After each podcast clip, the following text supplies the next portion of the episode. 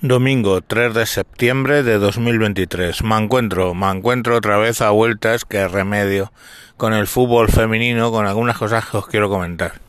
El Tribunal de Superior de Deportes ha decidido que lo de eh, Rubiales pues fue simplemente un acto indecoroso, con lo cual es una falta grave, no muy grave y eh, según la normativa pues no se le puede suspender eh, con una falta grave, solo se le puede multar y pues bueno, el, gobierno se ha quedado con las ganas. La FIFA sigue con el rollo de su eh, suspensión temporal, pero lógicamente pues tendrá que seguir las directrices del Tribunal Español. La cuestión está en que pues querían hacer mucha sangre y no van a poder hacer nada más que sangre. Sobre las jugadoras pues han puesto en huelga, huelga es la polla, es como si yo que sé, o sea, algo que no sé qué ejemplos poneros, pero es como si los verdugos se ponen en huelga, pues dices, coño, o los inspectores de Hacienda se ponen en huelga pues nos alegramos. Esto no nos alegramos, pero va a tener poco efecto, la verdad, porque si nadie veía el fútbol femenino y ahora se ponen dos jornadas en huelga, pues menos gente va a verlo todavía. Yo no sé, de verdad, o sea, el objetivo de estas neofeministas es cargarse a la mujer. Yo, o sea, que decir, pues si os fijáis en el deporte que se están metiendo transexuales y ellas lo apoyan y, todo esto y dejan fuera de las marcas a las mujeres de verdad. Y sí, huí lo que he dicho, mujer de verdad.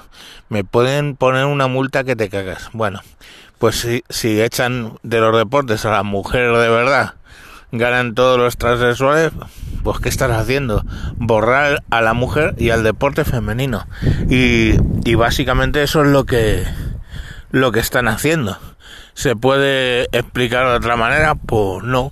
Ahora las llevan a tener una, una, ¿cómo se llama? Una huelga que obviamente pues lo que va a hacer es que la gente que a lo mejor estaba enganchada o que se había enganchado al respecto del del mundial con el deporte femenino diciendo, bueno, esto es un poco cámara lenta, pero tampoco está mal. Pues a tomar por culo.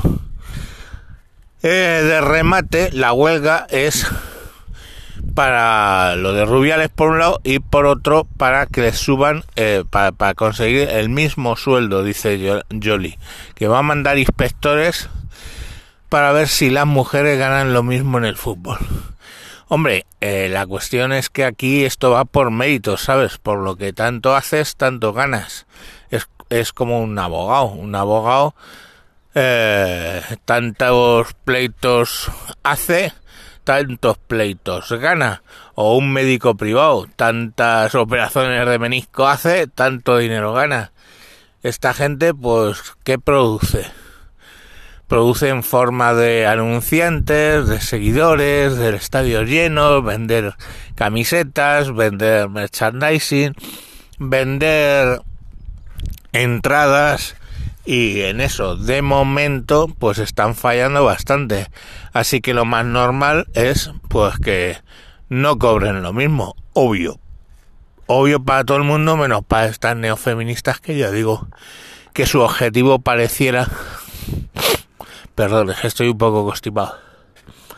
Su objetivo pareciera eh, cargarse a la mujer, al deporte femenino y a todo lo que lo que se menea, vamos, porque no son son ideologías destructivas.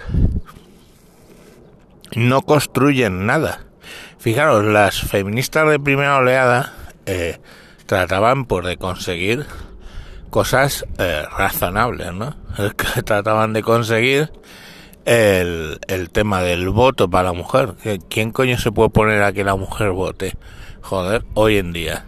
O que una mujer sea económicamente independiente. Pero estas lo único que pretenden es que meter a hombres disfrazados de mujer a las pruebas femeninas de deporte, cargarse el deporte así femenino, cargarse a la mujer, borrarla. No saben contestar que, oiga, usted, señora neofeminista, ¿qué es una mujer? Una mujer es un sentimiento, no sé qué, si tú te autopercibes, y...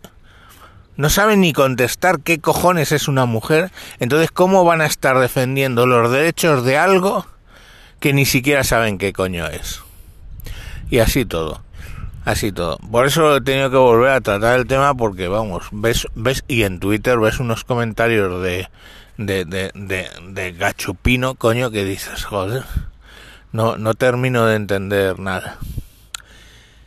Y bueno, deciros que por último que en este estos los capítulos largos estos que hacía con Adriano de la Piñata los estamos metiendo en un nuevo podcast que se llama 9053 kilómetros, que es la diferencia, la distancia, perdón, entre España y, Port y, joder, y México.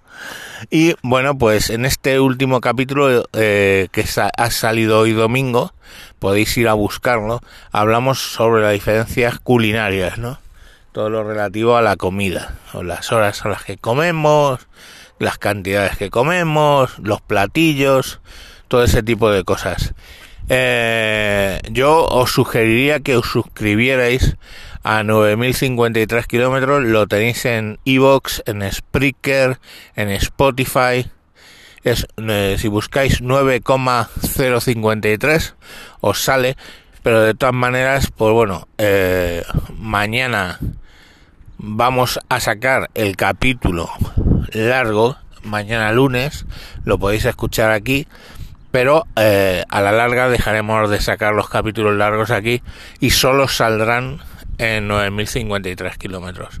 Merece la pena. Si seguís a Tejedor 1967 en Twitter, tenéis ahí los enlaces para suscribiros y si no, mañana saldrá con los comentarios. En los comentarios aparece el enlace para suscribiros.